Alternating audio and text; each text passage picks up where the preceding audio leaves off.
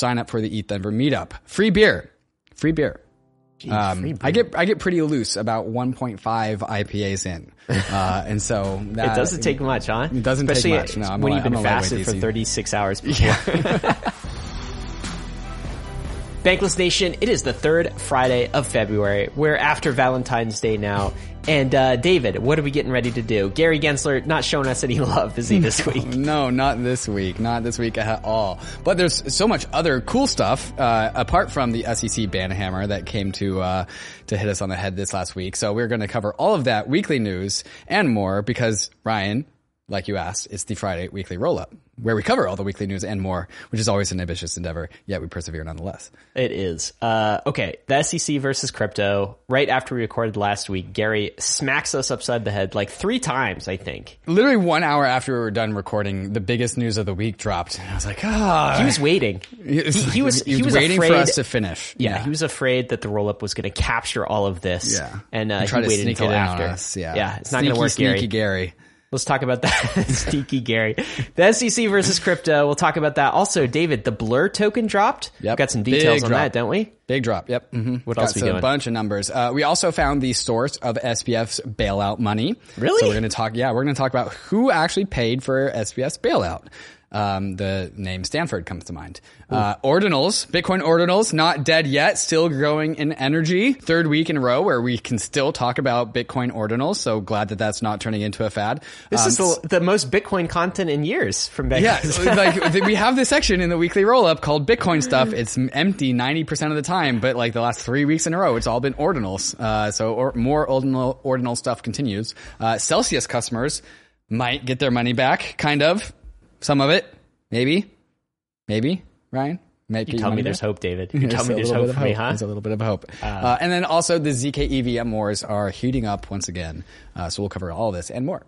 David, before we get in, we got to talk about something we don't usually talk about or shill, and that is a bankless citizenship. We used to call this bankless premium. We're rebranding. You are Mm-hmm. A citizen of the bankless nation. And uh, what is a bankless citizenship? And by the way, what are we looking at here? Because this looks like an event for the bankless nation at um, a conference that's coming up. What are we looking at? Yeah, exactly. So bankless citizens get all of the extras that comes in the bankless ecosystem. There's an extra free podcast.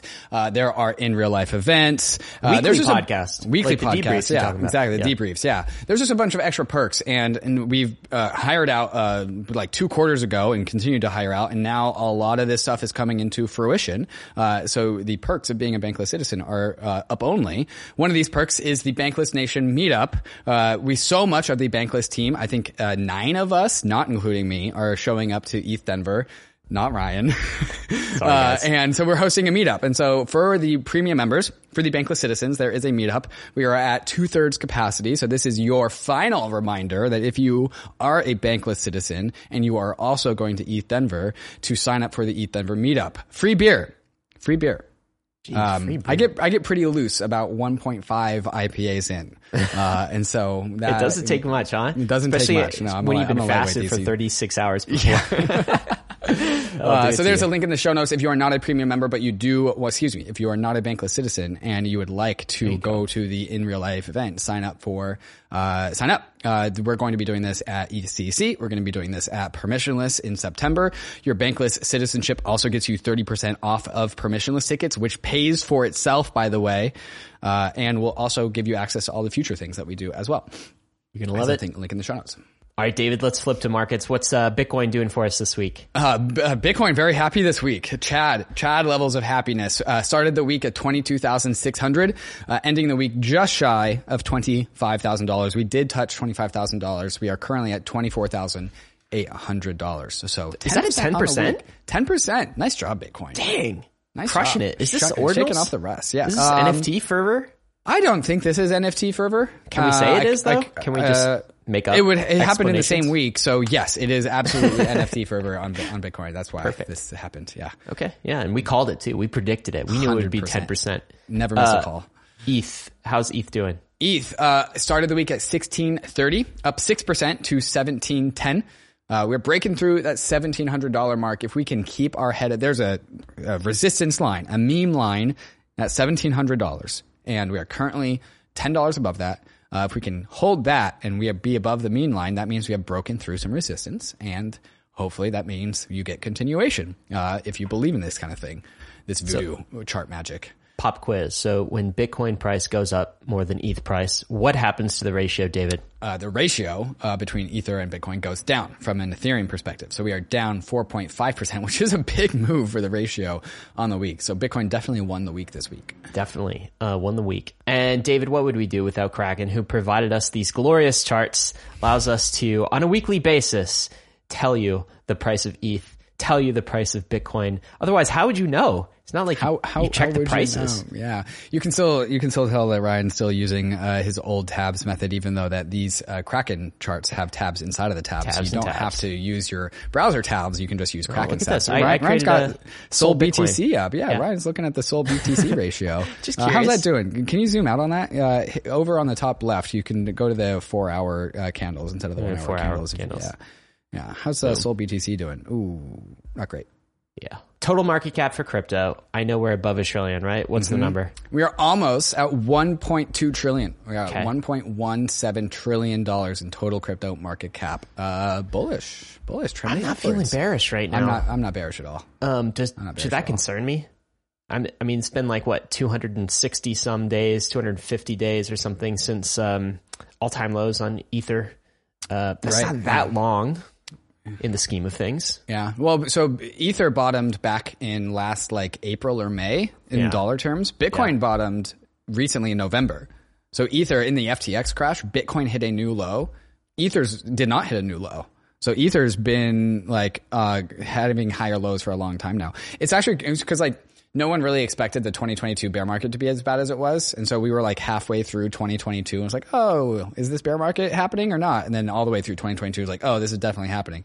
Now we're into February. We're like almost a year and a half into a bear market. And that's a, not a short amount of time. So like people just, are like, oh, how this bear market is going to be so brutal. We're a year and a half into it. Almost. It hasn't been brutal, has it? Like I, I just from from an ether has had a better time this bear market than okay and Ether and Bitcoin has had a better time this bear market than every other asset. We'll talk about why so that like, might be true when yeah. we get to uh, the ultrasound money charts a little bit later. Mm-hmm. But first, we got to do our inflation watch, David. Mm-hmm. So the inflation report came out this week. And uh, how are we doing? I'll read the headline and you tell me what this means, David. Inflation rose 0.5% in January, more than expected, and up 6.4% from a year ago. That's up 6.4%, but overall down in annualized inflation numbers. But it rose 0.5% in January, which, as I understand it, was a bit higher than most people in the market w- was expecting. So, w- what do you take from this? Uh, yeah, so um, the markets really liked this. So, I think even though it's higher than expectations, I think the downtrend, the market is starting to believe in this downtrend. Uh, it's interesting. It's like it kind of counterintuitive, but the markets are liking it, and I think people are. The market is uh, overall accounting for the fact that inflation has definitely peaked. It's funny to me because I I, I don't like this is a little higher than I expected, right? So mm-hmm. just to give you context, in just January alone is 0.5 percent increase in inflation. December mm-hmm. was only a 0.1 percent increase in inflation. Right. So the annualized number covers a lot because it's a trailing uh, 12 months. Even though that was down on the month, we were like 5x up. I don't know if mm-hmm. that makes sense.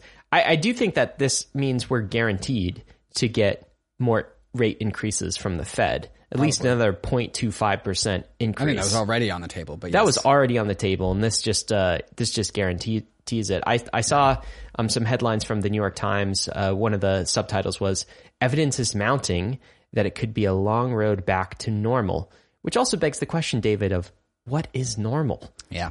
I don't. Two percent is no longer the normal number. I don't anymore. think that. Well, like I don't think that should be considered the the new normal. And I, I'm not kind of making excuses for the for the Fed. Obviously, I mean we we we talk a lot about the problem of of money printing here, but mm-hmm. for everyone to just expect inflation to go back to two percent and for it to reset um, after we kind of get through this, you know, COVID supply chain thing that we've gone through over the past 24 months, I think that is fantasy land. I don't think yeah. we're going uh, quite there. And maybe this um, proves that inflation is going to be a bit more pernicious than some people thought.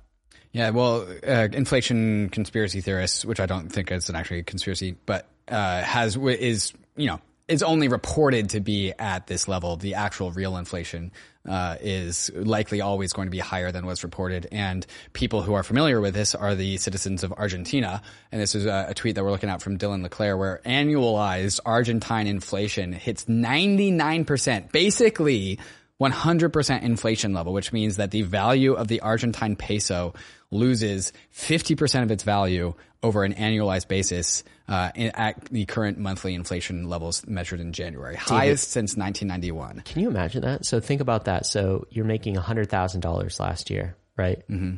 Um, your salary, let's say. Now it's only worth $50,000. So you hadn't gotten yeah. a pay raise at all. You just cut in half right. your um, pri- price adjusted earnings. Right, but How then you go that? to your employer and be like, "Well, because of inflation, you have to pay me more," and the employer's like, "Yeah, I have to pay you more," and so in, wages go up, which means spending goes up, which means inflation furthers, which is why this spirals out of control. So, like we talk about, like I wanted to put this in the agenda because we always talk about like, oh, inflation's at seven percent, oh, it's going down to six and a half percent, we are so privileged in America to be talking about single digit inflation. Argentina, Argentina and many, many other countries have been dealing with 20, 30% inflation for like decades now. And so like the difference between what is the official reported inflation numbers, which is always suppressed because it makes governments look better versus what actual real inflation is, like this is, this is like new to a lot of American listeners. This is a part of life and culture in so many countries around the world. Yeah, you look at this chart um, in 2019. Argentina was hitting over 50% inflation, almost 60% mm hmm inflation some months, right? This is um, increased, but it's mm-hmm. not like 50% is uh, is the easy road here. Um, speaking of inflation, David, this is about the opposite of inflation. This I is called, might be called deflation. Deflation, deflation, my friend. This is ETH supply, and it's a, a dip, a chart that's only going one direction. That direction is down. We talked about this the last couple of times in the roll up, but I can't believe it. Um, we are down almost a full 25,000 ether. Yeah, down 25,000 ether since the merge, merge. happened. Yep. Which is uh, pretty crazy. That was 154 days ago. This must mean that gas fees are up. This must mean that block space demand is uh, being demanded. And um, yeah, I, I I guess maybe tell us what this means. Gas. Yeah, gas so we, we've hit a new 24 hour ETH burn record, 3,800. This was a result of the Blur token airdrop. Uh, gas prices That's hit. Why something like five, it sustained 500 Gwei for almost an hour, dude. And we haven't seen that since DeFi summer days. It peaked out at 750 Gwei. Uh, the new 24 hour burn record is about 3,800 ether burned inside of 24 hours. I think we almost burned a thousand ether inside of one hour at the very, very peak. The monthly inflation rate for ether is negative one quarter of 1%, uh, which is pretty cool. It's pretty cool. Gas fees are back. Can I ask you? So, I, I mean, this is incredible, and it's incredible to see this during in, in a bear market, so called, mm-hmm. right? That's uh, mm-hmm. block space demand being so off the charts. Why isn't somebody like a Michael Saylor all over Ether as an asset? Like, why are some of these people? I think so if you could answer that question, you get like a Nobel Prize. I don't know. I mean, but I, I this is um, is this not sound money? I mean, is this is deflationary? I know Bitcoiners will define sound money a little bit differently, and they'll say because right, they don't like tinkering with the monetary supply. Yeah, right. Mm-hmm. But human is, control over the monetary. Supply. But this supply. is not human control. This is all like code driven at this point. Right, but humans tinkered with it too recently. So you have to wait ten years until you buy yeah, your ETH, and like some, some of the the hardest hardcore Bitcoiners were like, well, they humans tinkered with it once, therefore it's tainted for forever. But this is an like argument. Some will never accept it as legitimate. This is an argument we made going back as as far as 2018, which is like there's really no incentive to tinker it in the inflationary direction, is there? Right. Right. If you just Everyone think about, only wants it to become more deflationary. Yeah. If you think about all the evil ETH people, um, like, and they have the dials of the monitor. Even if you think that, which is mm-hmm. which is totally not true, but like even if you think that, yeah, well, the, all the evil ETH people probably hold a lot of ether, don't they? Right. And yeah. so, why in the world would they be incented to increase the supply of ether? I guess right. you could. It's, it's, just two different philosophies. Bitcoiners are like, if you never ever touch the monetary policy, people will will grow to trust it. And then the Ethereum philosophy is like, if you only make changes that benefit the holder base, then people become start to trust it. And like, if you uh, see every single Ethereum monetary policy change ever, it has always been towards the more scarce direction. And now, recently, with the combination of EIP 1559 and proof of stake, the supply of Ether is becoming more scarce than Bitcoin judged by inflationary issuance.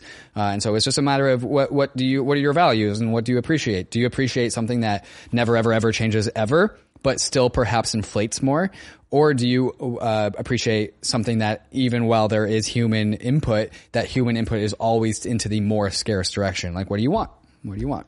And also, I think the human input into um, the you know monetary policy of Ether is, is kind of almost fully ossified. I mean, there yeah. might be some other changes to, to gas fee consumption, but we're kind of there yet. Kind and also the conversation is like, well, okay, Bitcoiners and the Bitcoin philosophy is never ever touch it, but then you run yourself into the dead end of like, well, then uh, your security budget runs out, and then you're forced to t- change it later after you've already in, like created this culture of never ever touching it, and so you run into a dead end. That's the Ethereum uh, perspective on it. Yeah, Anyways. exactly. Well, let's talk. Well, let's talk about uh, some Bitcoin stuff because Bitcoin block space mm-hmm. revenue is up as well. What it's is also up? Yeah. yeah. What are we looking at though? This is the Bitcoin halving cycles.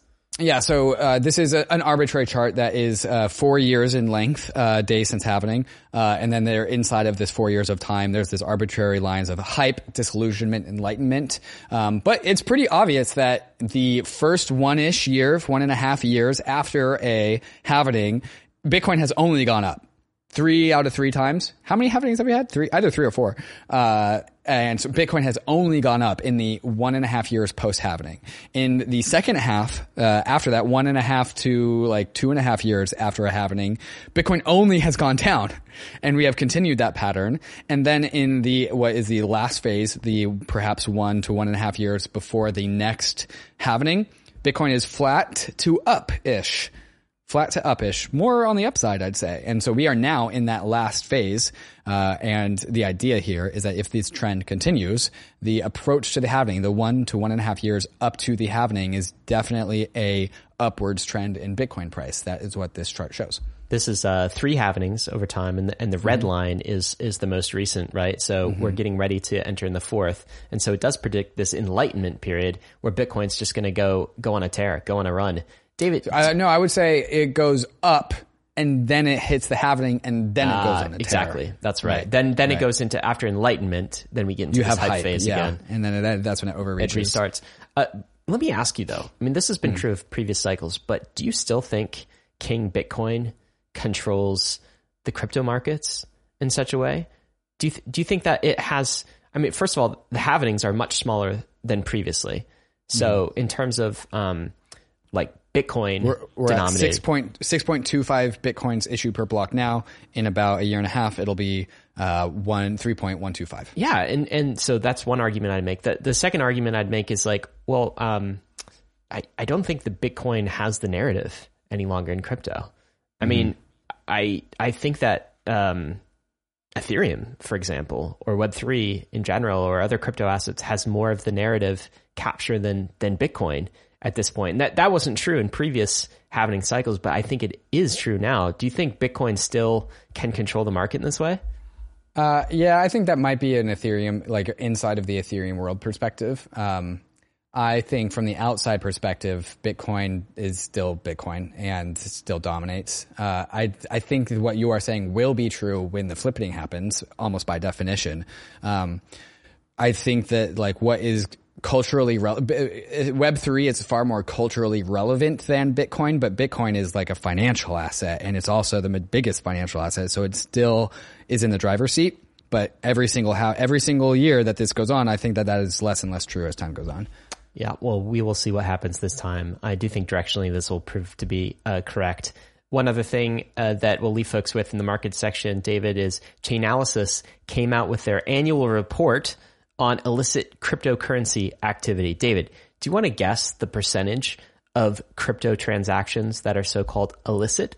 Uh, as reported well, by the last time this report came out from Chainalysis, it was something like one percent ish. I think it was less than one percent. I think it was something like 0.8 or 0.9 percent. What is it now? I, I, by the way, I appreciate you not looking uh, at the answer and actually uh, doing a good faith guess because it is on screen right now. 0.24 percent Ah, that's really low. Really low. That's as a really percentage low. of uh, illicit inactivity. And these guys Pretty capture- close to zero, Ryan. These guys capture it all. It's not just like um, you know terrorist financing, although that is one category. This includes ransomware. This includes scams. This includes cyber criminal administrators. This includes fraud sho- shops and darknet markets and stolen funds and everything that um, OFAC has has sanctioned includes all of that, and it comes in at a whopping 0.24 percent. What do you think the illicit activity of like cash money, Cash. real life physical cash is? Approaching 100%. I'm guessing it's a lot more than uh, 0.24%. Um, Yeah. And by the way, these are the guys know. I, I joke with uh, my friends like the only time I use cash nowadays is to uh, for drugs and laundry, and not even drugs these days. That's great. Um, yeah. So look at this, man. I anyway point this stat out. Next time someone tells you that all cryptocurrency is just like for criminal criminals and drug lords, you'd think that meme would die. It, but, you know, back ten years ago when it stopped being true, but it's still alive somehow in our halls of Congress. Um, David, what do we got coming up next? Coming up next, the SEC comes with a ban hammer on Kraken, on Paxos, on all the things. So we're going to cover the news that dropped right after we recorded the weekly roll up last week. Um, there's also plenty of cool stuff to talk about. The Blur airdrop. Uh, we also found out the source of SBF's bailout money. Bitcoin ordinals alive cool. more than ever. The ZK EVM wars. Uh, a lot of lots of cool stuff. So stick around. But first, a moment to talk about some of these fantastic sponsors. Here we go, David. The SEC ban hammer. Tell us where is Gary Gensler swinging his hammer this time? Uh, Kraken has agreed to shutter its crypto staking services to settle with the SEC. They've paid a $30 million fine to settle out of court. Uh, the SEC has accused Kraken of offering unregistered securities in their staking products. Uh, so the SEC claims that Kraken sold staking services to the public. They pooled crypto assets uh, and staked them on their behalf, but did some extra things as well beyond just simply staking that created uh, a unregistered security. Um, and so Kraken has agreed to shutter that service uh, and wind down that that program. Um, yeah, what's your take on this, Ryan? Oh, that that is, of course, when you said stake, you mean S T A K E, not S Okay, a part of this story, this is going to be a reoccurring theme. Every enforcement action that we get, first with Kraken, then with Paxos and one, one other, we get this uh, Influencer video. influencer video from Gary Gensler, which is extremely infantilizing. It's like talking about proof of stake, and Gary Gensler goes, "That's S T A K A E, not S T." Who is the target market for this? Apparently Anybody who is children. staking children?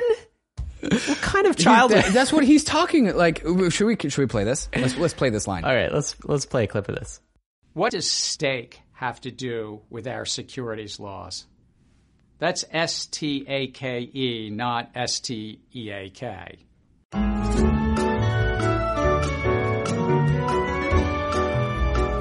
Thanks, Gary.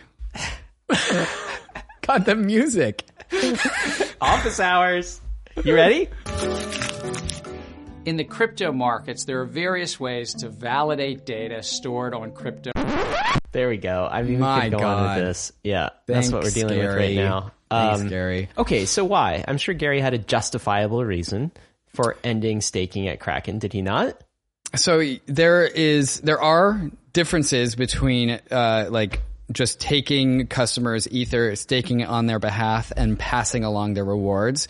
So Kraken actually advertised a fixed yield, not a dynamic yield. And so, of course, the the yield that you get from staking your assets is dynamic, but uh, Kraken advertised like you will get this percentage. And then they did some other things that they could do because of economies of scale to make the product a better product, but because they were doing some extra things, they were finessing this, if you will, uh, that went from just being like a software as a security provider, I guess, to being an unregistered security. So like technically, I'm not a securities lawyer. Uh, technically, they, what they did change their product from just being a service provider to being an unregistered security. But I'll ask the question, to what risk was there?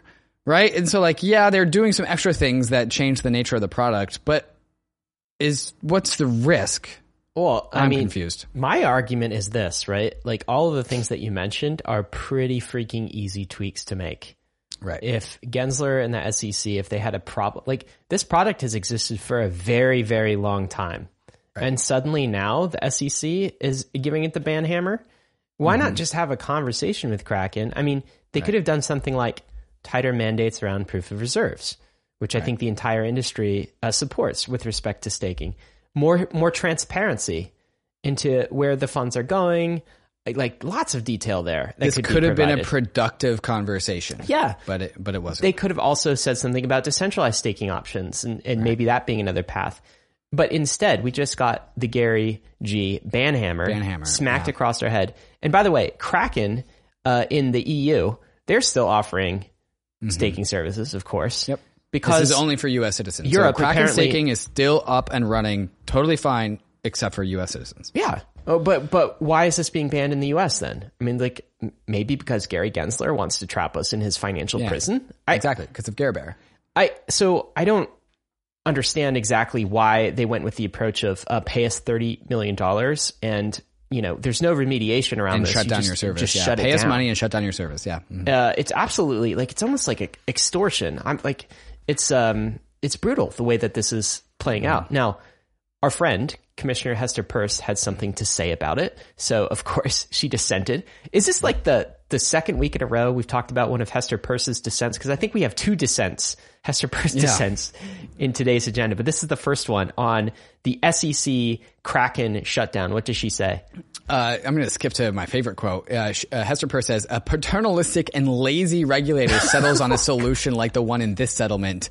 Do not initiate a public process to develop a workable registration process that provides valuable information to investors. Just they just shut it down. The SEC just shut it down. Like it's." I have to, you have to give a tip of the hat to Hester Peirce, who's operating inside of an agency that is not doing uh, things that are aligned with what she personally believes, yet she's still there fighting the fight that she believes in. Like that's hard. ca- calling the agency that she works in a paternalistic and lazy regulator. That is I mean, she's badass, basically man. calling her boss. They like uh, Gary Gensler's not her boss. I guess not, but right? he's That's like in the bigger works, but- chair, and she's calling him a paternalistic and lazy regulator. I am so impressed. I'm, It's I'm just so- so impressed by it's this. Like, awesome. it is incredible. Um, and look, she ra- it's not it's not just the words she's using, which are impressive, but like she's raising lots of substance here. We've known Mm-hmm. about crypto staking programs for a long time.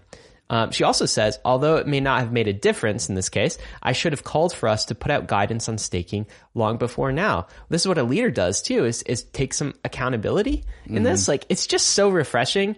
And uh, look, this is this is a model for how all regulators should approach this space and approach their jobs in general.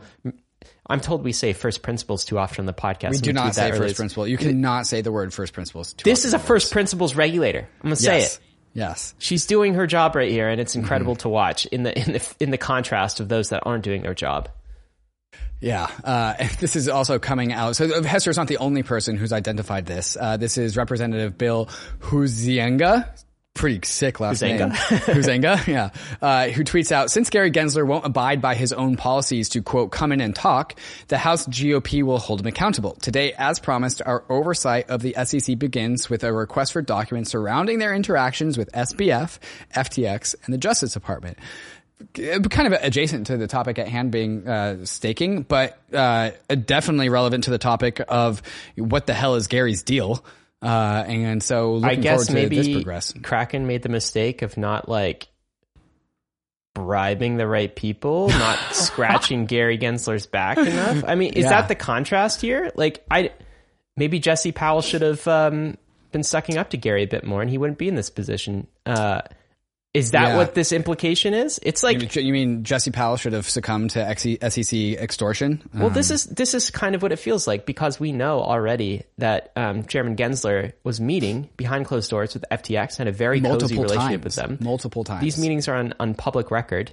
Uh, didn't try to shut down any like Kraken has been servicing this industry for a very long time, number of years. Twelve years. Gary was meeting with somebody at an entire exchange that was, Was twenty nine years old. stealing billions of dollars from depositors. SBF was seventeen when the time Jesse Powell created Kraken. I just, it's stupid, David. And um, yeah, I'm, I'm glad that somebody in government, hopefully this is more than talk, is is trying to hold some accountability for for what's going on here. So that is not the only voice of dissent as well. Here's another one. David, what are we looking at?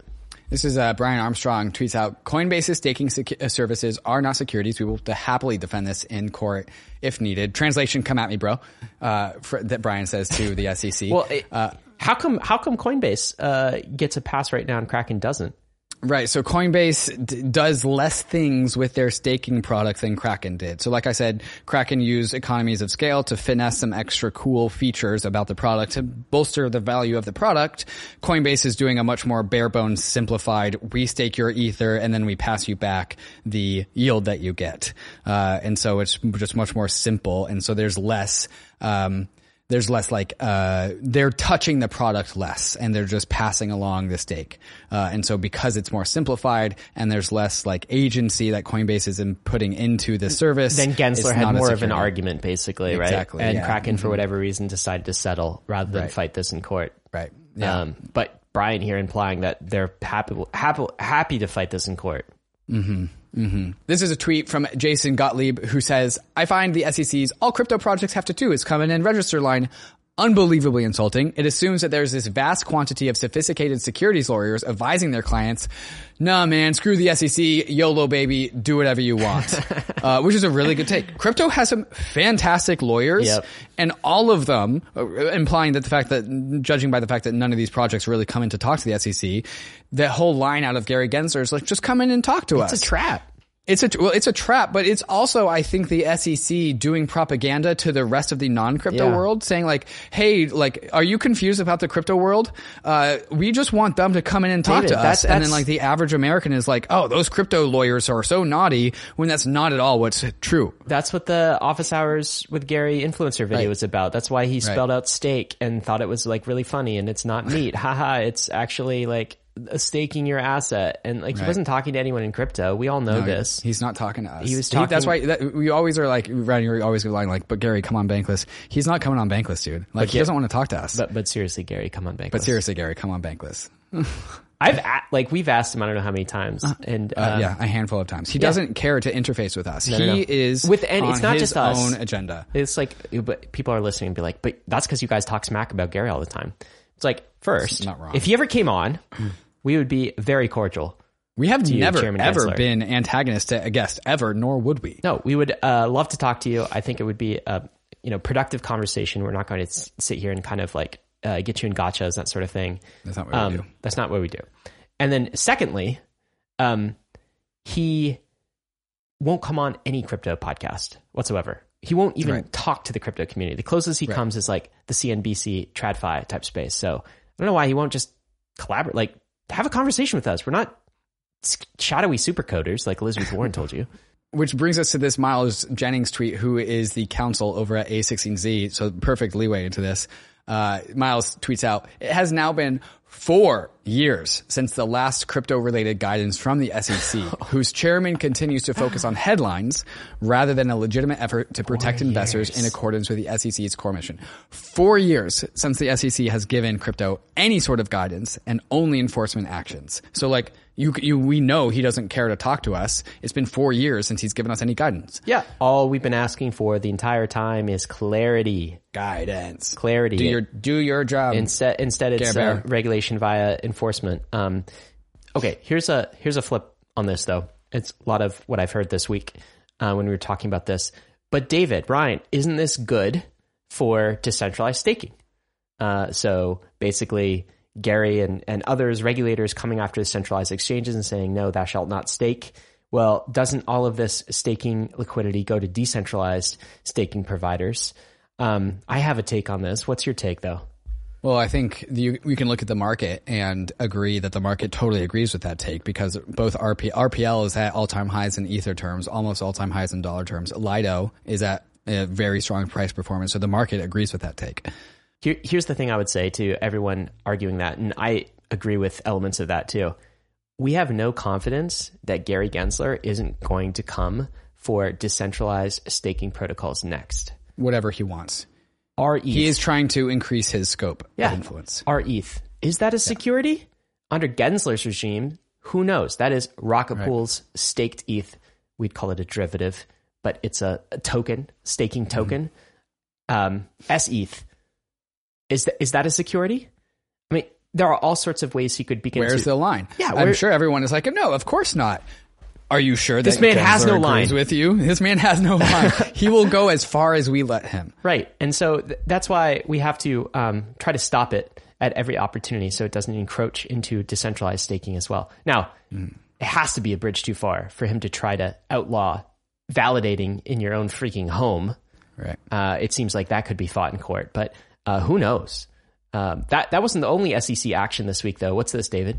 No, uh, crypto firm Paxos, which issues stablecoins, uh, is to face SEC charges about the BUSD, the Binance stablecoin. Now, the relationship between uh, Paxos and Binance is interesting.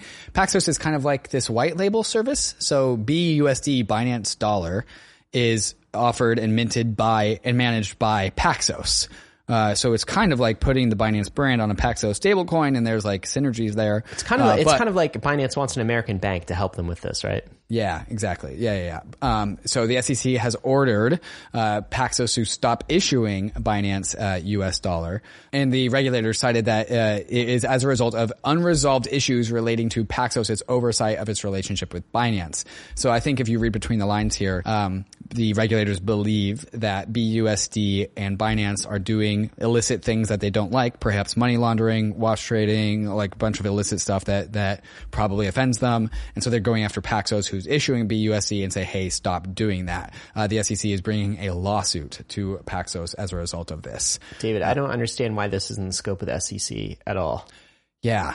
Well, so this is this is all about like the whole coordinated effort, right? And so the, again, if you read between the lines, we have uh, New, the New York Financial Services, uh, like uh, regulatory body, Department of Financial Services, excuse me, the SEC. Uh, we have Treasury, like every, like all of these. I'm guessing all of these agencies are like, you know, in whatever communication channels that they have with each other, and they're like, "Hey, we want that to end." SEC, go, you go after Paxos. What can make you it do? hard for him. Make it like, yeah, like go get him. Uh, and, and so like this is like the government acting as kind of a monolith, which they don't usually do in order to like, uh, they're coordinating. The, yeah, they're coordinating. Yeah, exactly. Yeah. Yeah, it's uh, it's interesting to me that they're picking on Binance in this way. I think yeah. now they're they're picking on Binance through Paxos, but it's really you could tell this is kind of targeted at Binance. I think it's harder for them to come at like Coinbase USDC. Mm-hmm. But do you think they could be coming after Circle and the USDC product next? I, I, I don't think that there's a line. There's I don't no think line. there's a line. There is no line. And uh, so, David, they're, they're not banning BUSD. Just Paxos is no longer able to issue new yes. supply of BUSD. So it's basically going into legacy mode. And the, Paxos, so the supply of BUSD is down only. Is, is Paxos going to fight this? Do they have a way to fight this? I don't know, man. I don't. I don't think. I haven't heard anything like that. I don't know if they intend to fight it or not. It's a Wells notice. It's really hard to fight the government, isn't it? Yes. Um, yes. One other byproduct of this uh, is an article in Bloomberg that PayPal is pausing stablecoin work amid the regulatory scrutiny. Remember all that good news of, of PayPal and Venmo doing like right. a stablecoin adoption? Well, they've had to pause. One of their partners was actually Paxos right. for uh, the stablecoin product, and they're like, "Well, now what do we do? We have to get well. They got scared. Before they got scared, yeah. and this is this is like a success indicator for the SEC and all of those like regulators that don't want. They're crypto. slowing it down. They're like, oh yeah, this is what we wanted. Yeah, right. This is a positive second order effect for them. Yeah, yeah. I, you know, some crypto people are like, well, regulators don't matter, and like we'll be fine without them, and none of this matters. And crypto anarchists, you mean? I agree that's true over the long run, right? But over the short run, they fight. do have the ability to slow it down. Yeah. Just slow adoption velocity, specifically in the jurisdiction where they have some power, and, and looks like that's what they're doing. Unfortunately, mm-hmm. with with um, PayPal. So, David, question of how do we fight this? There's all sorts of ways for people to get involved.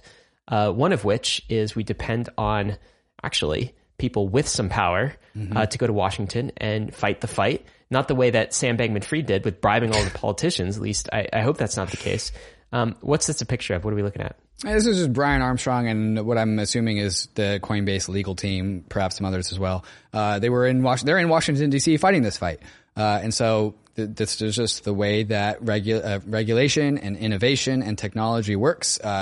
New technology offends the status quo, uh, tries to get regulated, then these representatives who are aligned with the technology come and fight for it. And so Brian Armstrong and other lawyers at Coinbase are in Washington DC doing the trench warfare of fighting this stuff case by case by case.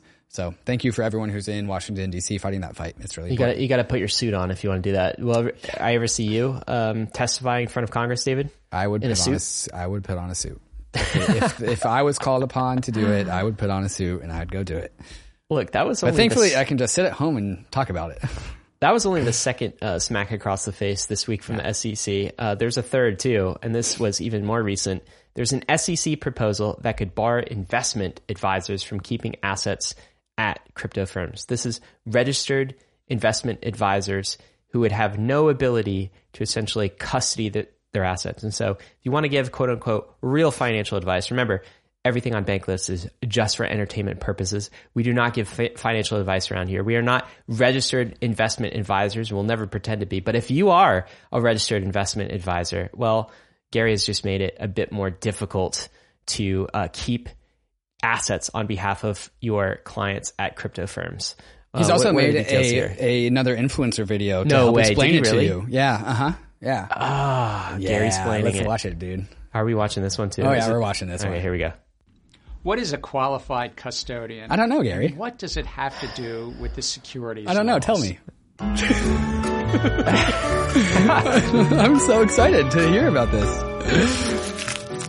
A qualified custodian. No, no, not groundskeeper Willie from The Simpsons. Oh, that's what I was Talking thinking. about a different kind of custodian. I can't watch anymore, Oh anymore, my dude. god, dude. Okay, so like, okay, what is the what is the net effect of this? Um, and so actually, uh, this is something I hear out of Matt Walsh from uh, the uh, on the Brink podcast. His take is that exchanges in the future will not also be the custodians of their customers' deposits because that's how it's structured already in trad world.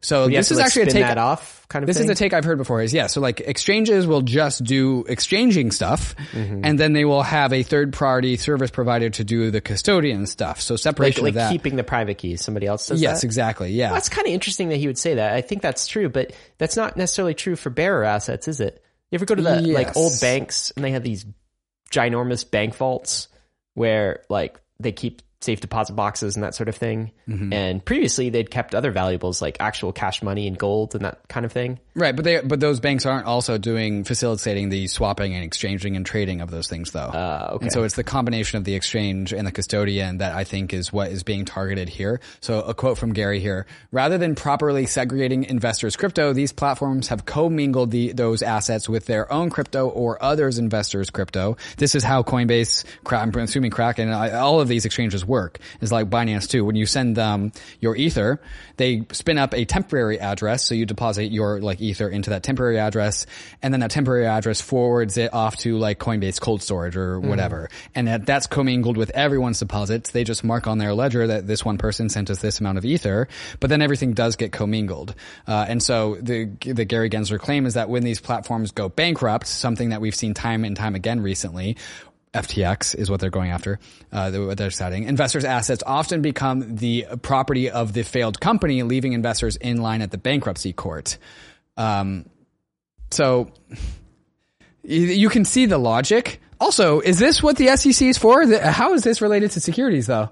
Uh, it's a good question. Yeah, David. So, so here's really the problem: is Gary Gensler is trying to completely delegitimize this asset class for in, registered investment advisors, which again provide the bulk of financial advice to uh, Americans in the U.S. And here's a quote from an article uh, we read about this.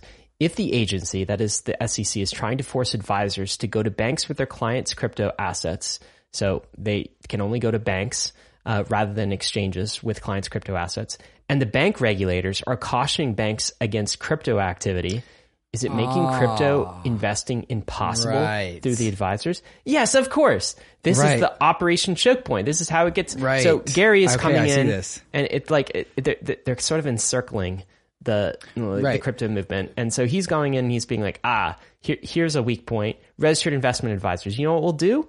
We'll just make it so that they can't keep clients' funds on crypto exchanges. They right? have And to then- go to banks. yeah, and then over here, you guys over here, like um, o- OCC or whoever else, like make it really difficult for the banks to actually work with crypto because it's a super risky asset. We've seen that in the recent months. So you right. sort of encircle the industry and like uh-huh. squeeze it off, like choke it out slowly over time. Right. So this is the, the this is the intergovernmental agency coordination. The SEC yes. is pushing all registered investment advisors to like don't store your crypto asset with bank uh, with exchanges. It has to be banks. Crypto native exchanges, yep. the exchanges like Kraken and Coinbase, etc. Yep. The people that are aligned with the crypto industry. Instead, you have to store your crypto assets with banks. Yes. And maybe in silo you can accept that, maybe. But then on the other side of things, you have all of the other banking regulators who are saying, "Hey, banks, you can't store play. crypto assets." That's the play, right? Okay, oh. but here's the thing. Here's why it's so stupid and short-sighted. So if that's the game, that's cool. Guess what happens? People it completely, bankless. yes, and it completely delegitimizes not only the SEC. We said that before, but registered investment advisors. Mm it mm. eliminates them from being able to they talk about even, an right. entire asset class. So if I'm a millennial, and by the way, did you know that for millennial millionaires, the vast, like a lot of them, a majority of them actually own 50% or greater of their assets in crypto? Like that's a stat I read recently. Um, I'll have to pull up the source for that. Um, it's like you are making it so that a registered investment advisor can't actually help you with this entire crypto asset wealth. class called crypto cl- called crypto assets, which is like the biggest, most wealth generating, highest potential growth asset class on the planet. So what do you do? You just completely neuter registered investment advisors. Like, I, why work with a registered investment advisor if they can't even t- talk about crypto? You don't have right. an incentive here. So that's the byproduct of this. And of course, our friend Hester Peirce wrote another statement about this, or uh, we what we might call a dissent on this as well. We'll include a link to that in the show notes. Um, I think this take from Jake Chervinsky really uh, takes it home for us, David, on all of the actions from the SEC over the past week. Do you want to read this out? Yeah, Jake says this proposal would flagrantly violate the SEC's mission by making investors less safe and by discouraging capital formation. It wouldn't directly invest, affect investments in crypto companies since it only targets digital assets, not company equity. That's a small comfort though, since it would cover many non-securities that the SEC shouldn't regulate. So this is just Jake saying this is a huge overstep by the SEC, which we already know. David, what are we looking at? We got here? some memes. We got some memes. We are 55 minutes into this roll up and we've talked about one subject matter beyond markets. So we're going to end this with meme and move on. Uh, here's the SEC protecting us, protecting a sleeping child from Kraken. Meanwhile, Celsius, Terra Luna, FTX, whatever. Oh, Voyager. It was just raining bullets down on the sleeping child. Again, nice job. This, uh, I love this meme format. This is the dog that wants you to play fetch with it, but it won't uh, give you the ball at the same time. So the dog, the dog is, please comply. And then you reach for the ball and the dog goes, no regulatory guidance, only compliance. I love this meme format. yeah, it's so good. Uh, David, all right, on to brighter subjects. Uh, Blur mm-hmm. did an airdrop this week. How much did people make? How did it go? Do you have any details for us? Yeah, so trading the trading price of Blur at the time of recording, it's moving around a lot, but is something like two to two and a half billion dollars on day one of the Blur drop. Uh, twelve percent, yeah. So at one dollar, what is that fully diluted market cap? Three billion dollars. Blur. What is Blur, by the way? It is a tokenized uh, attempt at the, a decentralized version of OpenSea. Basically, it is a NFT trading platform that's optimized for NFT traders people who are doing the speculation, all that kind of stuff. Uh, and so it is um, uh, just a new tokenized NFT trading platform, three billion dollar market cap. Uh, twelve percent of the total supply was airdropped to Blur people who went through the gamut of uh, qualifying for the airdrop. Interesting choice to make the airdrop uh, qualification criteria explicit. They tried to make a non-gameable uh, mechanism for airdropping the token. Uh, so that means that they gave away 250 to 300 million dollars of airdrop to their to uh, their uh, I can't remember the number of uh, individuals that got the, the token is quite a lot, uh, but pretty successful token airdrop. Uh, I would say I did a show with them. I did a show with Pac-Man. This is an anon team. Uh, so if you are looking to learn about a Blur and the details of the airdrop, there we already did a show with them. If you are looking to learn more. There's also, of course, you can go to Earnifi, which is earn.fi and get alerts when airdrops mm-hmm. like this are happening. Just type your Don't ETH address, email address. You won't miss an airdrop. David, we got a lot more coming up. What's, what's happening? Coming up next, Polygon's ZK EVM mainnet is set to launch in March. Are they going to beat ZK Sync's ZK EVM, which is also announced this week? Coincidence that happened on the same week? I don't know, but at least the ZK EVM wars are heating up. We gotta love that. Uh, SBF's uh, people that whoever paid for SBF's bail money, well, we know who they are. Uh, so we're gonna talk about that. Celsius issues a recovery plan. You're gonna get your money back, Ryan. Maybe. Uh, and three weeks later, ordinals are still a thing more alive than ever. But first, before we get to all of that super hot stuff, a moment to talk about some of these fantastic sponsors that make the show possible. And we are back. Ryan, you know what has set new lows recently is non-OFAC compliant blocks on Ethereum. Wow. Uh, this was, uh, once upon a time a big concern. Uh, you and I were never really concerned about this because, uh, basically because of the layer zero of Ethereum. Why is there an increase of non-OFAC compliant blocks on Ethereum? Uh, because there is a culture of censorship resistance built into the layer zero around Ethereum. I was never really in doubt that this was going to happen, but the ratio between non-OFAC compliant blocks blocks to OFAC compliant blocks is up only. Uh, so Ethereum increasingly ignoring uh, OFAC compliance, which is tight. Uh, as the protocol to, should, as the, the protocol, protocol level. Yeah. Mm-hmm. Uh, and this is, I, I saw this uh, graphic. I thought this was pretty this cool. So cool. This is an illustration of how a block is built. So on the left, you have uh, block builders on the middle you have block relayers, I and then this. on the right you have stakers, people who yeah. are actually proposing blocks, block stakers. Celsius over there. What? wow. uh, and so uh, it's just a pretty cool distribution of all of the supply chain of how you make a block. Uh, this was the topic of a podcast topic that we had with Matt Cutler. Uh, and so this is now, we knew, this was before, we had that podcast before this was even a thing because Matt knew that this was coming. Uh, and so Bankless listeners got the front run. Okay, so, this. so on the left is what is, that's block builders? Block builders. And in the middle is relayers? Relayers. So you said? Yeah. Relayers. Okay. And then on the right are some of the big staking providers. Exactly. And you would be on the right as well if you're running If you're an own, individual like, staker. Yeah. Yeah. Mm-hmm. It's just maybe not depicted here because it, it might also be the gaps between, to, between the, yeah, it's just not depicted. Ah, very cool. Look at yeah. the flows here. Yeah. Um, and ultrasound is an up and coming. That is right. that is um, that's an up and coming relayer, and that is um, ultrasound.money, and it's yeah. also OFAC non-compliant. Not OFAC compliant, yeah, or yeah. OFAC non-compliant. I don't know. I love the words non-compliance. Uh, let's talk about zk, okay? Because the zk wars are heating up. This is a tweet from Hollow. Did you know, David? It's official. The Polygon ZK EVM mainnet will be launched on March 27th. After more than a year of intense and inspiring research, development, and testing, we're incredibly proud to launch the first ever ZK EVM mainnet. A lot of people claimed first. Everyone wants you to know that they have the first ever ZK EVM. Well, who knows who's going to be first? I don't know who officially gets that title, but Polygon has a date here of March 27th, so that seems pretty uh, compelling. Um, a few things, like when people say that their thing is going to mainnet, it's always a question of like, what well, what is actually going to mainnet? Are Yeah. you like mainnetting a testnet version? Is that what you mean by mainnet, or is it sort of a half version? Um, I believe this is indeed mainnet as de- defined by real assets and real users and open to everyone. So there you go.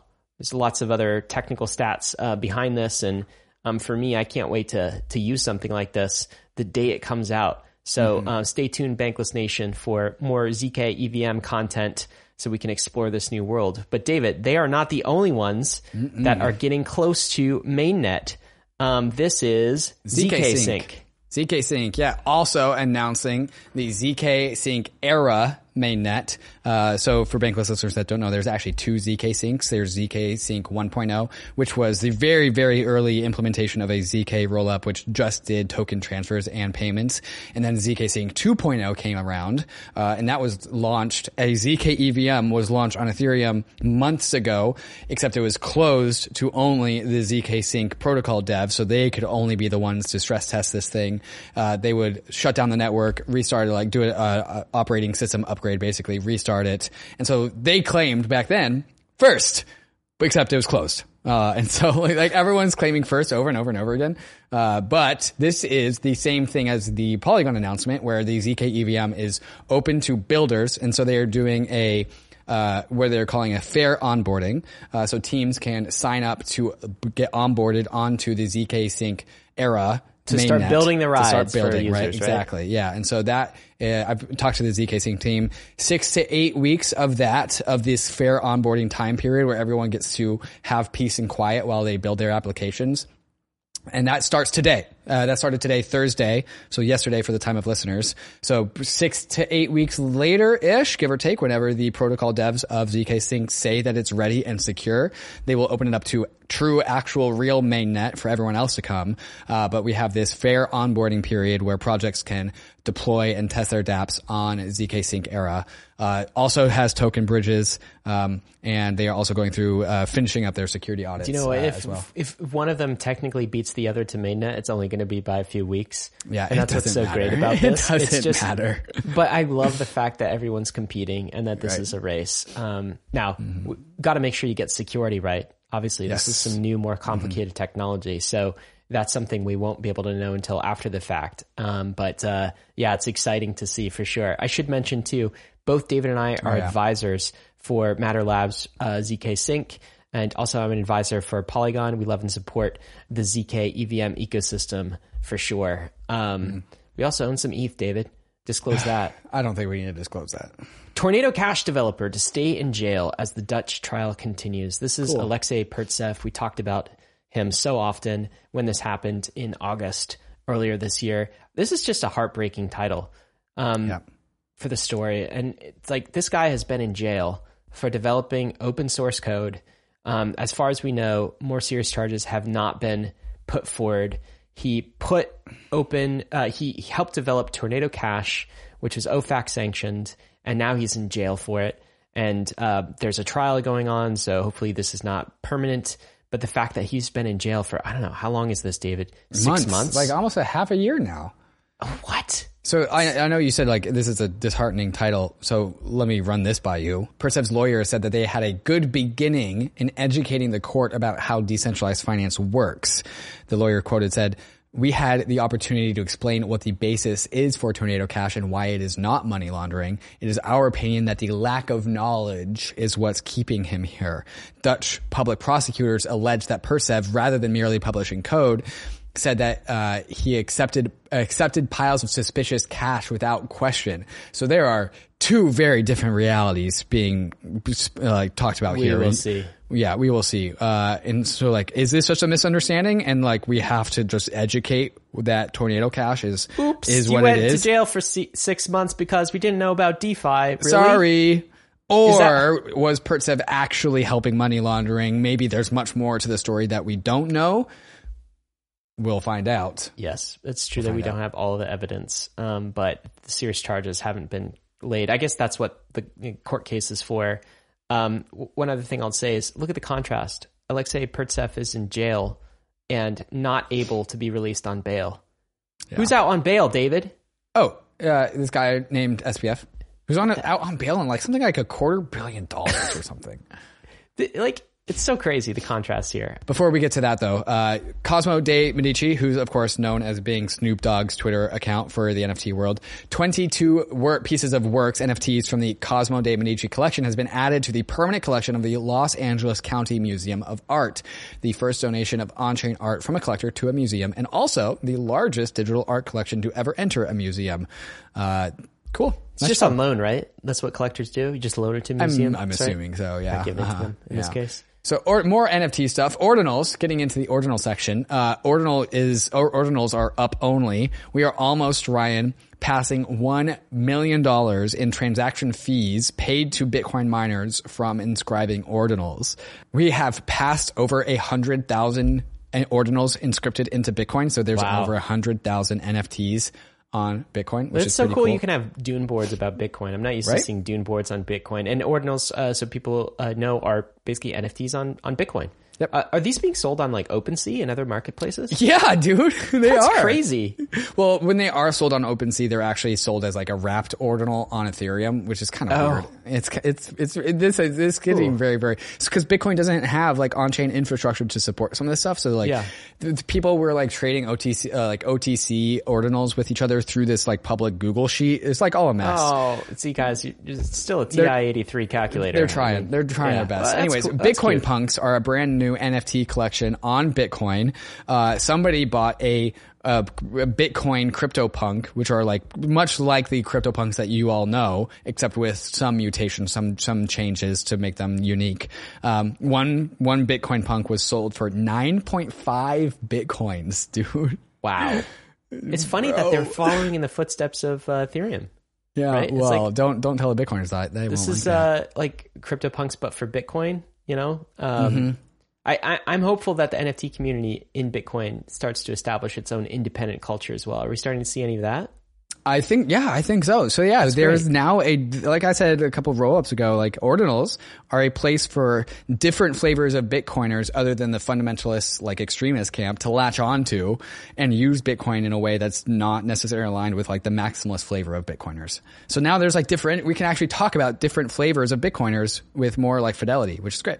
Well, here's something that you'll never see on Ethereum, and that is the Constitution of El Salvador being minted as an ordinal NFT. So that just happened. The reason you'll never see it on Ethereum, David, is uh, Bukele Right. is a, a notorious. Yeah. Bitcoin I maximalist. I would say Yeah, it's like more than a laser, Bitcoiner. laser-eyed maxi for sure. laser-eyed maximalist, and apparently they uh, are cool with blocks Mm-hmm. having NFT data in in them. At least Bukele is, and Yeah. so minted the El Salvador's constitution here. Yeah, this definitely ruffled some feathers. So here's Did a it? quote from President uh, Nayib Bukele. Someday Bitcoin will host a distinct global culture that will rival Ethereum. we think that that culture should be El Salvadoran. Michael Saylor responded, this isn't how Bitcoin Oh, should no, be used. there was infighting? We Are don't like me? NFTs or smart contracts or any of this artsy fartsy stuff. Bitcoin is a currency. The citizens of the world need to quit finding artistic and profitable ways to use our blockchain. They can take Oh that no, nonsense somewhere trouble else. in maximalist paradise. You're using the blocks wrong, Bukele. okay, so yeah, uh, that was a take your take That your finance your nonsense somewhere else. That's what he said. Is it fair for us to just like put words in other people's mouths under the uh, the the vibe of the rug? So this Wait, is a wait. rug. No, that was a rug again, oh, Ryan got rugged. Yes! dude. I didn't even look up. Yes, Ryan got rugged. That was a rug. Ryan got rugged so hard. Ah, I love the fact that you This open up so these links and you don't even know. I didn't even look. This is so dumb. I. oh my god. You 100% believed it. I was that was even more than the la- I got rugged harder than you last got time. rugged so hard. So, so the- when the I rug was, you know, I was going to ask you when we got to the end of um, our agenda when we were talking about things. It's Mm-hmm. Yeah. like, oh, you didn't put in a rug link. There must not have been anything good this week. I can't believe I So missed when this. when the the rug team passed this link to me, I was like, "Oh my god, this is so good!" And so I, I pass it to Chrissy, who makes the agenda, and I'm like, "All right, sneak this one in here in a way that doesn't like trigger Ryan and see if he can just get into." Okay, okay. So reset. None of that happened. None of that happened. No. So Michael this is the Saylor's rug. quotes. It's all wrong. This is the third the third rug that we've put Ah. into the weekly roll up. Is it, what is the rug? The rug rug.mirror.xyz. It is the onion of crypto. Uh, last week I was not able to rug Ryan, but the week before I was, and the fact that I was again, actually dude. able to rug Ryan a second time is awesome. Last time. Uh, so nice job, rug team. Uh, the again the onion of crypto. You can collect this rug. I thought that only the first rug ever would be the rug that rugged Ryan because I thought he would learn, but I guess AIs don't This learn. is so stupid. Um, yeah. I so can't if believe you'd it like to says it collect right this here. rug, yeah, it's lit- it's the same website every time, dude. I'm gonna I'm gonna message Luke and get him to clip this uh, from the. I'm the one with the recording. oh man. All right, Ryan got right. rugged. All right, Ignore- see how ignore that happened, guys. like happened that, two two marks, two rugs for Ryan. Mm. All right, moving on. FTX founder Sam Bankman-Fried's two bond guarantors unsealed, both with ties to Stanford. Uh, and so the names of who paid for SBF's bail money has now been released. That was a big Uh, question. These, these people are Larry Kramer, the president of the William and Flora Hewlett Foundation, and Dean Emeritus. Emeritus, how do you pronounce that name? Dean Emeritus at Stanford Law, and Andreas Pekepe. God, these names. A senior research scientist also at Stanford. Uh, wh- why Stanford? Well, that's because that's where Bankman Fried's parents, Joe and Barbara, are their faculty at Stanford and close friends with these people. Uh, I mean, two hundred fifty million dollars in bond money is a lot of bond, a lot of money. That's I man. have a lot of respect for Stanford professors, but they don't make that kind of money. I'm guessing that the parents are just like, "Hey guys, help support our child and pay for some of the bond money. Also, here's some money to do that. I'm guessing that's how that happened. That's gross, and uh, definitely um, selling the name of the, the Stanford name, um, bringing it down with them. Yeah, Uh, my mom went to. Stanford, and now I feel like this is personal, even though I didn't even go to Stanford. Don't don't be don't be angry at your mom though. It wasn't her fault, David. it wasn't. Yeah, my mom would have done that. Um, Celsius. Okay, is there some good news for us? Uh, yes. So Celsius, there is a new plan, a new plan to uh, uh, resolve all of the uh, debt that Celsius owes. So TLDR of this plan: small customers, small creditors to Celsius, uh, people that have less than five thousand dollars, are getting about seventy cents on the dollar in cash back, um, which is a lot of. That's most people. That's m- more than 50%. Uh, other customers with bigger balances, it's kind of hard to, hard to tell, 30 to 40% in cash, uh, of, you're getting cash back. You also are getting equity in this new company that is being spun out of, uh, Celsius that someone else plans to manage. Uh, Not so Alex getting- Mashinsky. not Alex Mashinsky, zero founders. And so a brand new company is being built to out of the, the decimation of Celsius, uh, and customers with bigger account balances than $5,000 are getting equity in this new company. Um, and so that is that. I mean, I guess could have been worse, right? Um, 30, Yeah. 40% is better than 0%. For those with 5K or less, they get 70% uh, 70%, potentially. yeah. Mm-hmm. So um, that's all okay. I, I'm guessing the people with a lot of money in Celsius are not too pleased about this because they're, you know, maybe that's unfair from their perspective. But look, man, it's higher than like the 10 or 20% I was mentally thinking. So Yeah. that's something. is- that's something. They're also doing clawbacks too, Clawbacks. which is nice to yes. see. Yeah. So Alex Mashinsky, uh, a bunch of basically uh, Celsius insiders uh, are asked or being asked to return the money, and also it at one point will not become a, a request. Can they like seize their property and stuff? Like, how deep does this go? Oh, how yeah. deep does a clawback go? Like, can you pierce the um, the That is- shield of? That is up to a lawyer, a court to decide. Jeez, But we all know that both the Christine Mihan Mashinsky, or I'm assuming is Alexander Mashinsky's wife, uh, also uh, like we all know that Alex Mashinsky withdrew millions and millions of dollars Yep. from Celsius right before it, it got frozen. Yeah. Uh, so this is cool, David. On, Uh, yeah. Shopify has integrated with Sign In with Ethereum. Shopify has been a huge supporter of crypto on kind of the, the cutting edge here. So this means you can now log in with Ethereum using the best wallet on the planet, MetaMask, most used, most popular. and you can Also the sponsor of Bankless. MetaMask. Yes, thank you, MetaMask. And you can actually like buy things, buy yeah, merch. Yeah, yeah. So not just not just sign in with Ethereum. I'm assuming Shopify using your sign in with Ethereum properties, you can like stick your address if you want to. It's up for your control or not. You stick your address and perhaps payment information into your sign in with Ethereum experience, so you never have to redo that over and over and over again. And Ryan, the cool part is that you can also they're they're releasing token gated products. So when you sign in to Shopify with sign in with Ethereum using your favorite wallet ever, MetaMask, your sign in with Ethereum, the service will look into your favorite wallet ever, MetaMask, and see like, oh, are you an owner of uh, a particular asset? Well, then we will show a, a bankless POAP, for example. Other bankless type assets, you can go to the bankless merch store, sign in with the best wallet ever, MetaMask, and get uh, other products, token gated products unlocked to you. And this is all in Shopify. Yeah, that that's super cool. So the idea of having like specialty merch that Mm-hmm. only specific token holders um, can actually select from, that Mm-hmm. can be integrated with Shopify. It's really cool to see that. So I don't know, maybe Bankless decides to do an NFT one day and then uh, that opens the, the door up for all of our NFT NFT merch? holders to access some really cool merch. Perhaps we'll talk to MetaFactory about building some cool merch. Uh, but it'll happen through sign in with Ethereum plugged into Shopify. And when you do that, make sure to use the best wallet ever MetaMask, who's also a sponsor of Bankless. Thank you for sponsoring MetaMask. Uh, Token Terminal, they introduced financial statements for DAOs. David, this is just cool. Thought experiment, badass. Look, you know, um, the SEC requires that companies, publicly traded companies, release their financial statements, their 10Ks and such. Guess what? We can generate that automatically on chain with crypto protocols. More transparent than any regulated crypto publicly traded publicly traded company could be. Crypto is is better regulated, Crypto and more transparent. company. Like I, I mean, look at this. This is um, Zero X. View their quarterly financials. here. There's even a Terminal. download CSV button. Yeah, That is awesome. 1inch, updated in real time. You don't have to wait on the quarter, right? Where'd the revenue go? It's all on chain. Anyone anyone can produce these reports. This token terminal made it really easy friendly, uh, user friendly to do this. Like name name something. Um, How any regulator can don't doesn't see the value in this is insane. this is a regulator's best friend. This Best is the hypocrisy. I, I just want to emphasize. We we spent a lot of time talking about SEC and Gary Gensler.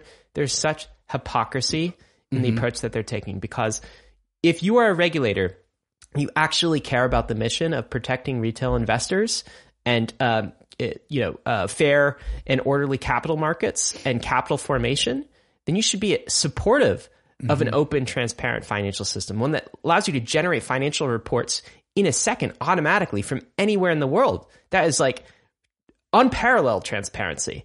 And here it is. You could just There is see a it very long history of corrupt companies reveling in the black box that they get between quarter end to quarter end, doing a bunch of illicit shuffling and moving around debt and doing a bunch of black box things, and it only becomes transparent at one snapshot four times a year.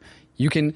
There is a financial statement for every single DeFi protocol that happens every 12 seconds, which is how long one Ethereum block is. It's so cool, guys. This is why we're in this space. Uh, David, we got some more to talk about in this episode. What do we have coming up? Coming up next, we got some questions from the nation. We got a question about Canto as a result of the recent podcast, as well as Cosmos, the Cosmos chain versus Optimism's Bedrock. So we're going to talk about that. And then, of course, we got three takes from the week. Uh, Ryan brings up the subject matter that's not about crypto. So stay tuned for that take of the week. And also, what are we bullish on? Uh, and the meme of the week. So all of this and more. But first, a moment to talk about some of these fantastic sponsors that make the show possible. Questions from the Bankless Nation Discord. Let's get to them, David. The first one is from Weston Estate Fan. Given the recent Canto podcast, how do you think Canto will hold up against established L1s and L2s? Are the public good infrastructure incentives through contract shared revenue sufficient to differentiate the chain? That is the question.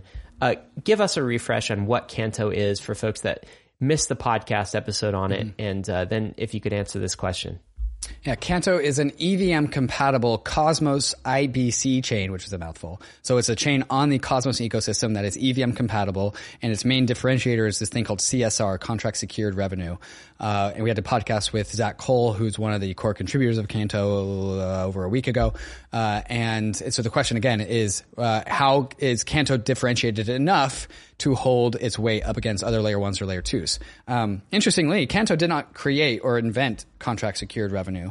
Uh, Near, uh, as a blockchain, also has CSR and it's already been around for a You're very long time. on the layer one level, anyway. right? Layer one level, yeah. So there's already other chains out there that have contract secured revenue. Uh, Near never really seems to have taken off. So at least Canto has found a way to bootstrap itself in ways that Near hasn't. Um, I am not convinced at all that this short-term price movement in Canto is indicative of its long-term health. That is needs to be proven out with proof and time over the long term, which is the take we had last week. Um, so while Canto is at the beginning of what could be that. It is still very, very early. And so I'm still in the camp that this is just a short term rotational trade, a little bit of a, momentum play. We will see how well Canto can hold itself up to, uh, other, like, like I said, other layer ones or layer twos. Um, the, so I mean, you we bankless people will know that. Or I kind of think that anything of value ultimately becomes built on Ethereum. That's kind of the point of Ethereum. Uh, and so, if it's proving to work at the Canto level, it is only a matter of time for a, an Ethereum layer two to copy that and run with it. And then you have what differentiated Canto in a positive way plus all of the network effects of all the other things that benefit you from being on Ethereum. Um, and so I think the jury is definitely still out that Canto has sticking power. You know, one thing it has that Near didn't is, you know, Near was kind of like mostly a VC backed um, kind of coin, right? And so VC who had all of the chain, toy, yeah. coins, a bunch of VCs. Canto had a bunch of builders with Right. um, the initial seed of their coins. Yes. that's why we're seeing more early activity, I think, because Right, there's yeah. it's more ground up, organic, community oriented sentiment. Now, whether it can sustain that is another question. But there's also, I mean, Zach Cole, um, we had the podcast, also mentioned the possibility of like maybe at some stage Canto converts into a, a, a layer, two. right. And he said that the reason they used the the Cosmos app chain model is because those were the best tools available for uh, launching a blockchain at the time they launched it, which was like what um, last year, at the end of last yeah. year. Sometime. It's the same logic as DYDX. Like, why is DYDX right. going from uh, StarkEx layer two onto Cosmos? It's because of the same reason why they started Canto as a Cosmos chain. Now, but I, it's all it's in the design roadmap of all these layer twos to not have the problem that Canto cited as to why they became independent in the first place. And I think that goes into the next question, which is really a question of Cosmos versus Bedrock. So here's mm-hmm. a question from Kyle Kaplan.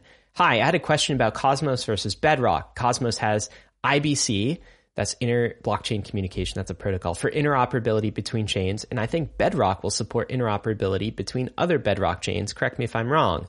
Do you see a future where projects use Bedrock for app chains, similar to the Cosmos model? So first, I feel like you have to explain a term, the term app chain, and then mm-hmm. you need to explain maybe like Bedrock for us in order to answer this question. Yeah. Uh, okay. Thanks for the question, Kyle Kaplan. I love this subject. Uh, so actually, one thing, uh, that, one thing of clarification: it's not Cosmos versus Bedrock; it's Cosmos versus the OP stack. The OP stack is the generalizable app chain infrastructure for Optimism.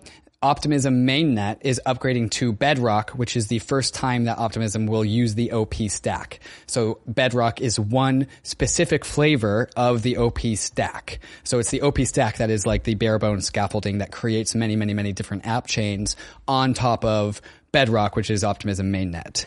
Uh, and so, like you say, Cosmos has IBC for interoperability between chains. And so Cosmos is like this mesh network of chains. There is no central mainnet. It uses IBC to connect all of these Cosmos chains into this mesh network that doesn't have a center. Um, and you are correct in your saying that uh, Bedrock, actually OP Stack, will support interoperability between other OP Stack chains. Uh, and so because all of these chains are being built on the OP Stack standard, there becomes additional surface area for cross-chain composability inside of the OP stack standard. Uh, and so many, many, many app chains can come to be built on the Optimism OP stack. And as more, uh, as the OP stack becomes the standard, it becomes so much easier to abstract away the boundaries between these chains. And so you can get things like cross-chain synchronization of transactions, atomic transactions. Uh, and so just the walls be- between OP stack chains start to blur. Uh, and so do you see a future where projects use uh, OP stack for app chains similar to the Cosmos model? That is the whole entire point of the OP stack is to create more chains that you can count and to have all of those boundaries between all of those chains completely abstracted away from the end user. And so that's why the optimism team has called this the vision the super chain because it's like a fractal root system of chains and you don't have to be worried about where you are on the OP stack. It's hugely bullish. One thing I'll it's say, extremely bullish. One thing that's different between kind of like the, the whole Bedrock uh, approach and the OP stack approach versus um, Cosmos is shared security is native. Yes. So all everything in Bedrock, it's a layer two of Ethereum. So ultimately, it inherits the security of Ethereum, and so it all mm-hmm. settles that. That is not true with Cosmos app chains. They have kind of unique validator sets, and some of these can sort of mesh together and provide some shared security, but there's not shared security across the entire Cosmos uh, ecosystem. And so I think that is a significant difference too. But this is an example, David, of the Ethereum ecosystem really catching up on yes. app chains because Cosmos has been far ahead of Ethereum right. in app chains. I mean, right. it was kind of built for this purpose, and Ethereum has not caught up yet, but I think it's going to start to with um, these layer twos and these right. kind of frameworks uh, and code bases like um, Bedrock that allow anyone to basically spin up their own layer two secured app chain. So it's pretty cool to see another another war in progress between chains that only benefits the users right. and the developers. So while Cosmos is definitely further ahead on the app chain world than Ethereum, remember, like they are so far behind on the shared security and native money of Cosmos. It's the hard Ethereum. Is, sorry, that's, that's the hard the thing. Way, way harder thing. Let's talk about some takes of the week. This one was from Balaji. Uh, so I think I prompted this tweet a little bit because I right. said, okay, crypto, what's the best way to fight this rogue SEC? It was kind of on my mind given last week's event. And I feel like Balaji gave the best answer to this. David, you want to read this? Balaji says, you need a state to fight a state. United States like Wyoming, Tennessee, Mississippi, Montana are passing bills in support of DAOs and Bitcoin mining. Meanwhile, foreign states like El Salvador or the UAE are recruiting crypto founders. Sanctuary states for innovation, both inside and outside. Interesting. Yeah. Interesting. He's totally right. I think this is the ultimate answer to like what do we do about the rogue SEC is you compete with them. You disrupt yeah. them. Yeah. He he goes on by the way, uh, w- which is I think even almost even better than the parent tweet. He said the other part, we need to build a better financial regulator than the SEC. Free, open source, on-chain star ratings for crypto projects, eventually adopted by US states and foreign states in lieu of the SEC, which didn't catch FTX. Guess what? The SEC ain't the only regulator in town. The US ain't the only country in town either. And the SEC isn't even the only regulator necessarily in the US. We were just showing you on Token Terminal. Boom, click, click of a button and you can generate audited, chain audited financial reports, right? Well, that is on chain regulation in and of itself. That is using code to enforce transparency in crypto. And so Balaji's other point is we can build a better financial regulator than the SEC. That's ultimately what is going to shift SEC policy is um, you disrupt them, you outcompete them, right? They are the blockbuster of regulators, and you've just come out with Netflix. Uh, I really like his take here, and of course, you know, Balaji is very bullish on the network state ideas, and, mm-hmm. and you know, mm-hmm. that kind of uh, is the lens through which he sees all of crypto. Yep. Uh, Punk6529 moving on says, if cash were proposed today, it would absolutely not be approved. Uh, yeah, this is like a consensus take by now in the crypto world. Yeah. And what does he mean by that? Just like physical cash money? If Congress said, "Hey, we've got this idea," it's like you mean a form money. of cash that we can't trace and and people are free to transact without permission? God, yeah. we can't have that. It's peer to peer. It's peer to peer. It's private. How do we regulate it? Yeah, exactly. Um, I can't make an influencer video about cash. uh, uh, David, Ryan Sean Adams tweets out, "How old were you when you realized the adults have no idea what they were doing?" Ryan, I feel like there's a backstory to this. There's tweet. actually, I was just thinking about it. Of um, oh, okay, well, I'll give, maybe give my answer to this question. Is like, I actually think that um, how old were you when you realized the adults have no idea what they're doing? I think that is the point when you realize that at which you actually become an adult. And oh, when you have to take on responsibility because you realize that if you don't, no one else will. Yes, that is actually the marker. Like that's kind of for me, it was almost like the meta answer to this question. It's going to be a different age for everyone, but mm-hmm. that is what marks adulthood. And some people reach that mm-hmm. at different times. For me, it was probably like gradual over time. It wasn't just suddenly like I woke up and I'm 15 years old. And I'm like, what the hell? These adults. It, it was just like gradual data collection, being like, and then right. getting in places where it was, it was sort of cohorts of groups where I was like, well, of course, these adults don't know what they're doing, but there's smarter adults out there that have more influence right. and power, and surely they know what they're doing. No, it's adults not knowing what they're doing all the way down, right? Yep. Like everywhere you go, you see this. Yep. And uh, so I guess maybe for me, it's been a journey of gradually coming to that realization and becoming an adult over time as a result and taking on that responsibility, being like, okay, well, I don't really know what I'm doing either, but I'm going to give it a shot. And if not me, these other adults don't know. And uh, so I'm going to band together with with others that also want to take on these types of adult responsibilities and make the world a better place. Uh, but same question to you, like, how, when did you realize that the adults just don't know? Yeah, I think for me it was crypto uh, I didn't, I woke up to this kind of idea as like, wait, most people don't know shit about most things. We're all just, as humanity, just making this up as we go.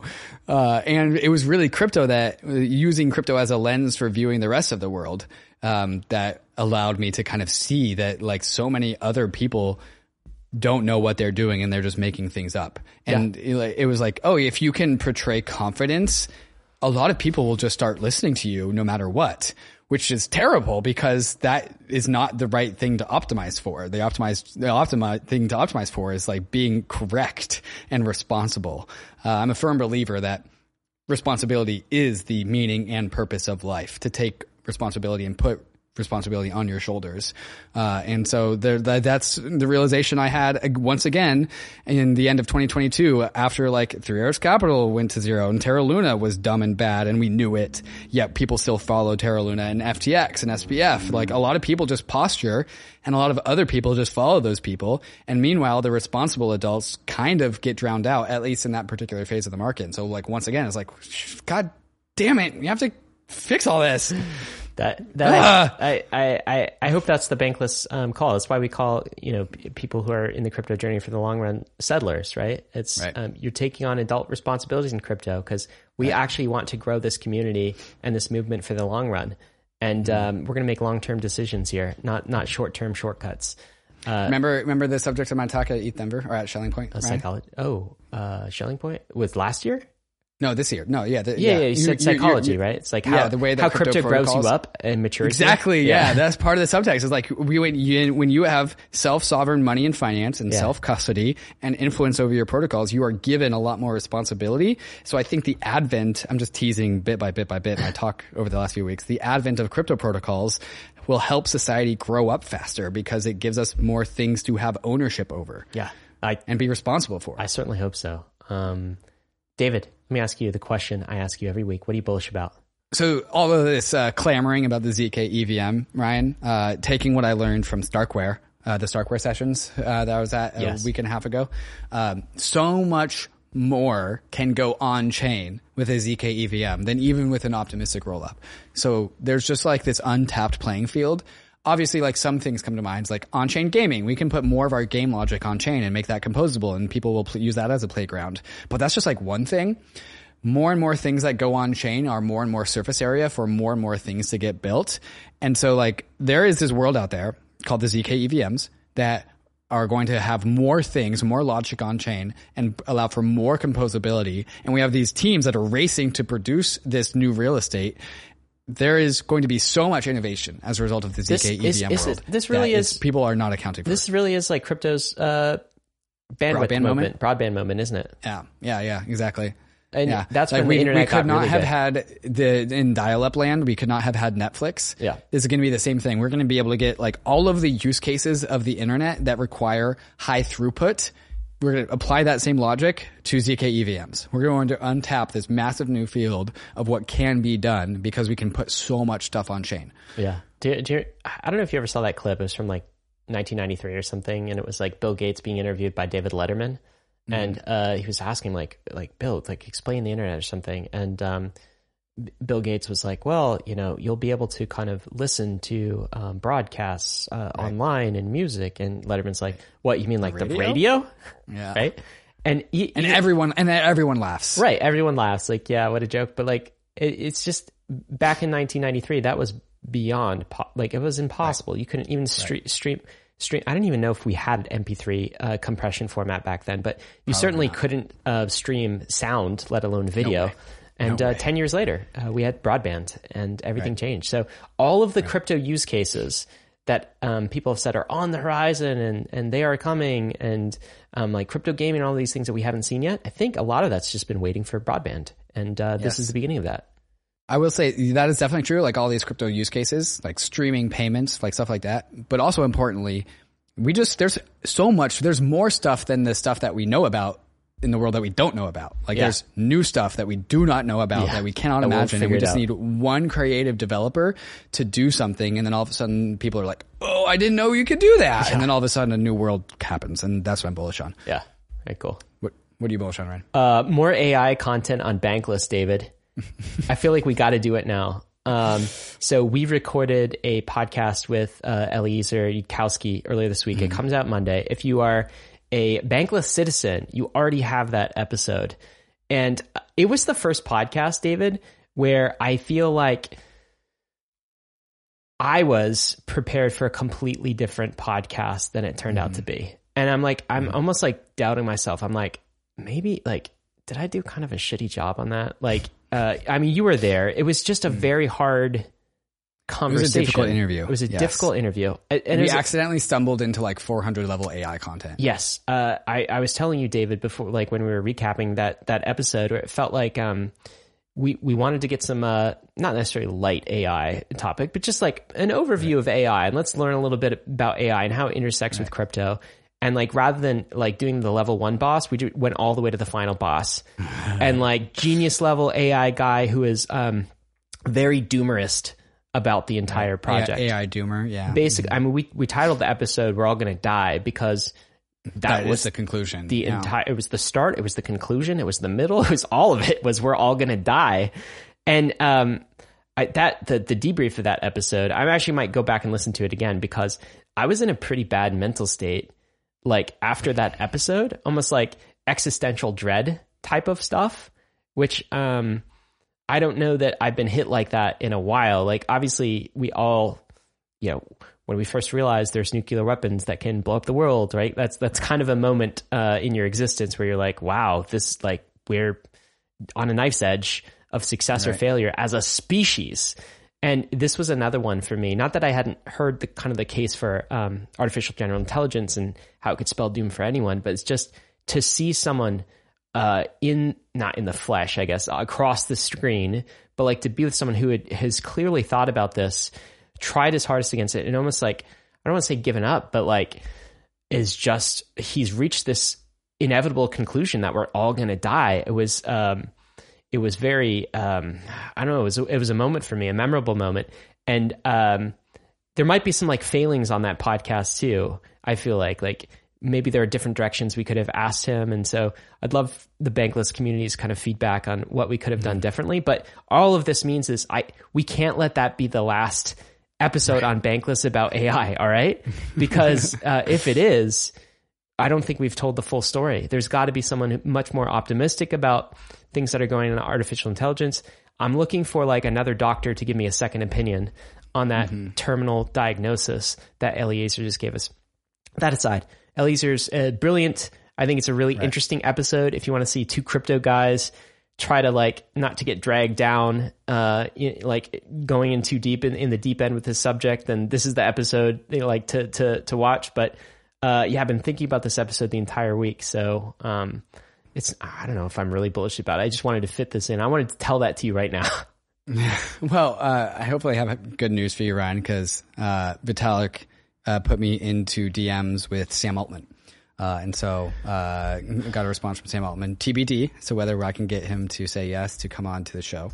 Uh, but this would be the first ever. Sam Altman's the guy behind ChatGPT and OpenAI. Oh yeah, and I don't, I don't think he's done a podcast since the rise of ChatGPT. So if we could land that interview, that would be awesome. Uh, and also that would be the the more optimistic, uh, typical happy flavor of bankless content that we would be able really to. Really got me down this week, man. Yeah, yeah, you did. But I'm also bullish on AI content. Um, and this and like this isn't just bankless. Like, oh, bankless is doing AI stuff. We talk about front running the opportunity. That's one of the main themes of this show. Eventually, AI and the and crypto worlds will collide, and we want to equip the bankless community with the ability to understand that inevitable conclusion, which is why we're doing AI D- stuff. David, we also talk about coordination failures. And if we can't yeah. protect ourselves from artificial general intelligence, like that, that is the mother of all coordination failures. If we screw right. that one up, isn't it? Right. Yeah. Bankless is much more of a coordination podcast than it is a crypto podcast. Well, I'd say. So is Ethereum. Coordination yeah. technology. That's uh, that's really the hope here. Uh, all right, mm-hmm. meme of the week, David. What do we got? Meme of the week. What do we have this meme of the week? Sell me this Satoshi. This is what what movie is this? Wolf of Wall Street. Wolf of Wall Street. Yeah, sell me this Satoshi. And this is the uh, Leonardo DiCaprio uh, holding up a pen. and he's like, "Sell me this pen." Uh, so the response to "Sell me this Satoshi" is it's an ordinal. That's awesome. For those that don't know, an ordinal is uh, and basically data that's appended to a single Satoshi. So all of a sudden, a single Satoshi can have the value of an NFT uh, that's the meme. Very cool. Uh, all right, guys. Risks and disclaimers. Of course, none of this has been financial advice. No, neither David and myself are registered investment advisors. We never will be. At least maybe David will someday. I won't. I can nope. promise you that. Nope. Uh, crypto is risky. You got to know this by now. We tell you every week. You could lose what you put in, but we are headed west. This is the frontier. It's not for everyone, but we're glad you're with us on the bankless journey. Thanks a lot.